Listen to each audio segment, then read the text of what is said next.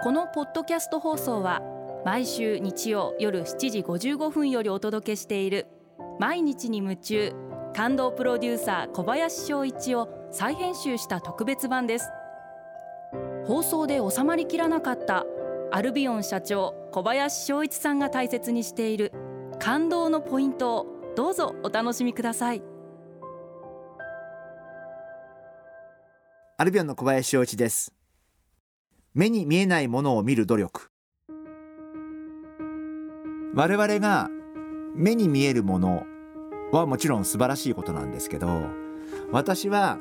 目に見えないものに何か大切なことがすごくあるんじゃないかなと思っていて最近日本のスポーツ選手で海外で世界的にとっても活躍する選手が出てきて私もすごく嬉しいなと思っていて私がすごく興味があるのはじゃあそういう方々が小さい頃からどういうふうに思ってどういうふうに努力をしてきて今があるのかなっていうことを考える。それはやっぱり今のパフォーマンスを見てる我々からは見えないもの。その今のパフォーマンスはその何十年間のその方の考え方だったり努力だったり、まあ、いろんなものが積み重なって今のすごい活躍があって。じゃあどういう考えでどういう工夫で努力を積み重ねてきて今の形があるのかなっていうことを知ろうと思う。あるいはそういうことを感じようと思う。そういう努力がすごく大切なんじゃないかな。そんなふうに思います。簡単に言っちゃうと営業の仕事してる人が営業行ってる時はすっごいいい人なんだけど普段はすっごい不愛想とかってやっぱそれってやっぱり私は難しいと思っていて営業ってイコール私は人を喜ばせることだと思っているんで